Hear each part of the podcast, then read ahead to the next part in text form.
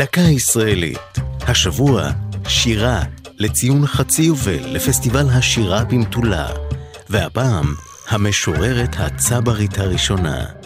ב-1930, כאשר פרסמה אסתר רב את ספר שיריה הראשון, כמסונים, היא הייתה מן היוצרות הבודדות בארץ שהוציאו ספרי שירה. רב לא ראתה עצמה שייכת לשום אסכולה ספרותית, לא זו של ביאליק ולא זו של שלונסקי. היא עצמה העידה על כך, רומזת שבניגוד להם, היא נולדה כאן, ב-1884 על אדמות פתח תקווה, בת למייסדי היישוב. יש שכינוה המשוררת הצברית הראשונה, והיא עצמה העידה. אני גיליתי את הנוף הארץ ישראלי, מבטן אמי שאבדיב, אמצתי לאוויר העולם. ואכן, נופי הארץ בלטו בשיריה. כך כתבה בשיר ליבי עם תללייך מולדת. לעולם באמנוע, אחוזת קסם לא נפטר.